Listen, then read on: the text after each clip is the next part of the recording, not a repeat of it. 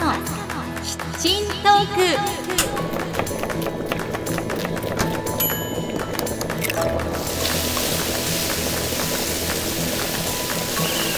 アスカのキッチントークは私のキッチンから皆さんにハッピーとスパイスをお届けするプログラムです。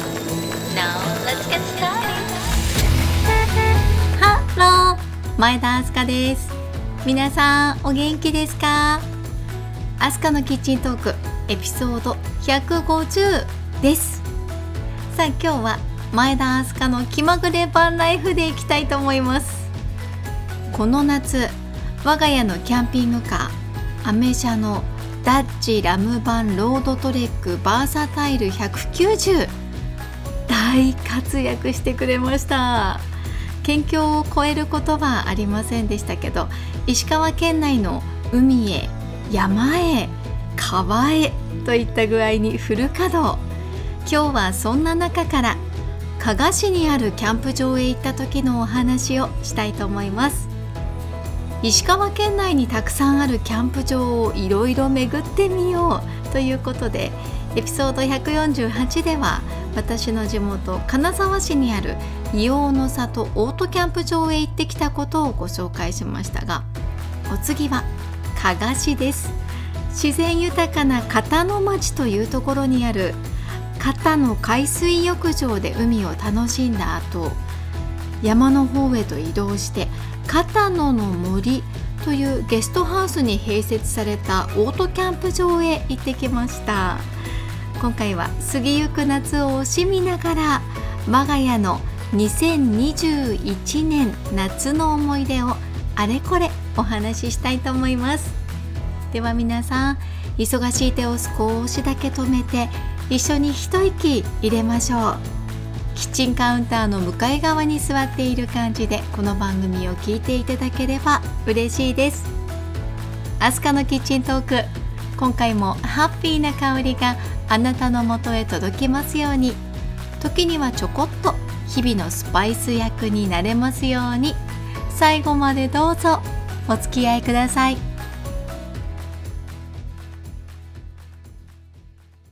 2021年の夏もいよいよ大詰めです。皆さんはどんな風に過ごしました？素敵な思い出できましたか？我が家は今までこんなにアウトドアってしたことあったかな？というぐらい自然を楽しんだ夏になりました。週末にもなるとラムバン君に乗って石川県内の様々なところへお出かけしてみたんです。石川県って縦に長いんですよね。私の住む金沢市を中心にしますとざっくりお伝えして上が能登。で下が加賀です。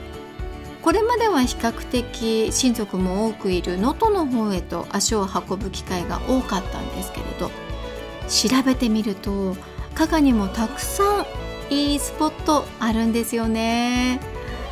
最近は能登の魅力が注目されているかなと思うんです。場所によってはそのために結構混雑したりしますので加賀の方が穴場だったりするかもしれないな。と考えまして8月のある日加賀を目指してみました。その日はとても暑い日でした。猛暑日に近かったです。なのでまずは海水浴をしたいということで見つけたのが加賀市にある片野海水浴場です。片野海水浴場は能登の海岸とはまた一味違った美しい景色が広がっている海水浴場でした。砂浜から海を望むと右手には岩山があるんです。岩肌を削ったようになっていました。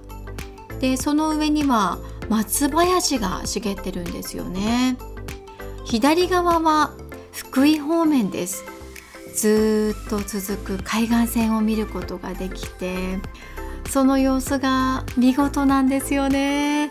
能登の海も大好きですけれどああ加賀の海も素敵だなって思いました。遊泳できる範囲はそれほど広くはないんですけれど遠浅ですし私が行った時は波がとっても穏やかでした。まるで湖のような感じでしたね。ほとんど人もいなかったですし子どもたちとゆっくり海水浴を楽しむことができました。長男も次男もシュノーケリング初体験で魚を見つけたって大喜びです。で私は持っていった大きな浮き輪に乗っかってゆらゆらと過ごしました。海の上に浮かんでいたんですけれどそれほど波がないので最高なんですよね。揺れ具合が絶妙だったんですよね。なので抱っこしていたベビちゃんは自然のゆりかごに揺られながらいつしかぐっすりです。気持ちよさそうに眠りに落ちていきました。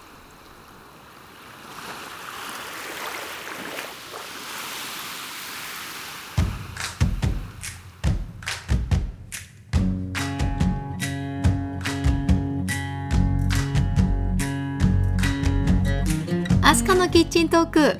結局肩の海水浴場には夕方まで行って結構長い時間を海で過ごしました。で私たちその後は宿泊するゲストハウス片野の森へと向かったんです。そうですね。海から片野の森まで15分とか20分ほどだったでしょうか。ここは比較的新しいゲストハウスで2020年にオープンしたばかりです。ゲストハウスですからホテルのような部屋もあるんですけれど広いオートキャンプ場が併設されていまして私たちはそこを利用しました。広々としたサイトに車を止めてサイドオーニングを引っ張り出し椅子やテーブルを設置してといった具合に 手際よく準備をしました。子供たちは見事な夕焼けの中やっぱり虫取り三昧です。その間に焚き火を焚いたり虫よけをしたり昼間使った水着やタオルを干したりして食事の支度に取り掛かります。で今回も岩谷のホットプレート焼き上手産アルファを活用したんですけれど地元加賀のスーパーで買ってきた食材をじゃんじゃか焼いてお腹いっぱいになるまで食べました。そんな風にチャチャチャっと手際よくやっているとまるでキャンプ慣れしたキャンパーみたいな気分になってくるんですよね。我ながらバンナイフのスキルが成長してるなーってねしみじみ思っちゃいました。嬉しくなりました。そう。この片野の森ですがとっても良かった点があります。それはオートキャンプ場を利用する人でもゲストハウスの中にあるトイレやシャワーを使うことができたんですよね。しかも掃除の時間以外はずっと使用可能なんです。ありがたかったです。前回硫黄の里オートキャンプ場へ行った時には初めて車の中に備え付けられているシャワーを使用してみてあこれはいいなって感じたんですけどゲストハウスのシャワーが使えるならそれに越したことはありません。今回は施設のシャワーを利用して汗もさっぱりすっきり。こういった設備が使えるのは助かりますしポイント高いなって思いました。無料で使える点も嬉しいんですよね。夜も深まってこの日は私たち花火を用意してなかったんですけれどちょっとしたサプライズがありました。遠くになんと片山津で上がっている打ち上げ花火が見えたんです。なんだかポンポン音がするなぁと思ってみたら花火でした。その音とかすかに見える花火の様子を見ていたらいろんなことが思い出されてきてうんグッときましたね。花火が終わって夜空を見上げてみるとそこは一面の星空。その光景はこれからもずっと忘れない夏の一コマとなりました。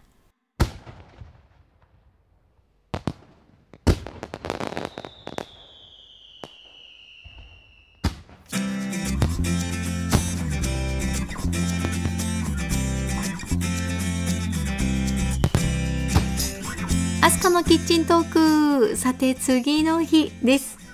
片野の森でバンライフを楽しんだ私たち。翌日は特に予定を決めていませんでした。行き先を特に決めずに旅をするっていうのはキャンピングカーならではかなと思うんですよね。朝から子どもたちがもっと泳ぎたい。まだ泳ぎ足りないんだ。というのでそれじゃあ別の海へ行こうかということになりました。そこで向かった先は肩の海水浴場とはまたちょっと雰囲気が違う穴場中の穴場。石川県かほく市にある白尾海水浴場です。能登里山街道の入り口にある白尾の海は日本海の荒波が押し寄せるどちらかというとサーフィン向きな海です。実は私が子供の頃よく潮干狩りに来ていた思い出の場所なんです。あさり取りとか よくしましたね。たくさん取れた時もありました。そこへもう十数年ぶりうん20年ぶりぐらいかもしれませんね。それぐらい久しぶりに行ってみたんですけれど到着してみるとやっぱりいい波が来ていました。子供たちと一緒に入ってみたら次から次へと白い波が押し寄せてきました。波がある海ってなぜかテンション上がるんですよね。子供たちは波と戯れながらキャーキャー歓声を上げてました。こういった海へ行った時我が家のラム版くんで便利だなーって気づくことがありました。というのも車体の外左側の下の部分を開けるとそこにシャワーがついてるんですよ。子供たちは砂まみれで遊んで帰ってくるわけですけれどそれを車に乗る前にシャワーで洗い流すことができるんですよね。外にもシャワーがついてるってこれは思った以上に便利だなと思いました。そんな風に2日にわたって海を満喫。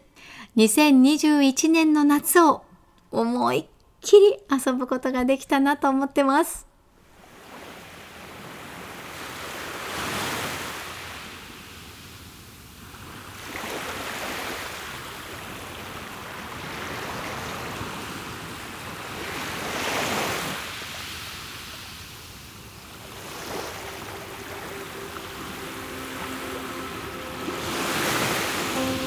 のキッチントークエピソード150エンディングの時間です。今日は前田明日香の気まぐれパンライフ。加賀市にある片野海水浴場へ行って片野の森でバンライフ。さらには河北市の白尾海水浴場で遊んできたお話でした。海ではラムバン君の窓を全開にして後ろの扉も開けてみるとっても気持ちのいい潮風が入ってくるんですよね。そこでまったりしながら飲み物を飲んだりアイスを食べたりさながらラムバン君海の家状態でした。ゆったり過ごして疲れが取れたらまた海へといった感じです。なんなら今夜はこのままここでお泊まりしてもいいよねなんて話をしていたんですけれど。こういったノリってキャンピングカーならではだなと実感しています。そんなラムバン君はとっても頼もしい存在なのですがこの夏もバッテリーが上がったりとかある部品が外れたりなんてねこともありました。相変わらずいろいろ修理しながらという感じです。でも最近はそういう風に手がかかるのも愛おしくなってきましたすっかり今では我が家の一員になっていますということで、アスカのキッチントーク、またラムバン組んでどこかへお出かけしたいなと思います。今日もここまでお付き合いありがとうございました。次回の配信まで皆さん元気にお過ごしください。お相手は前田明日香でした See you!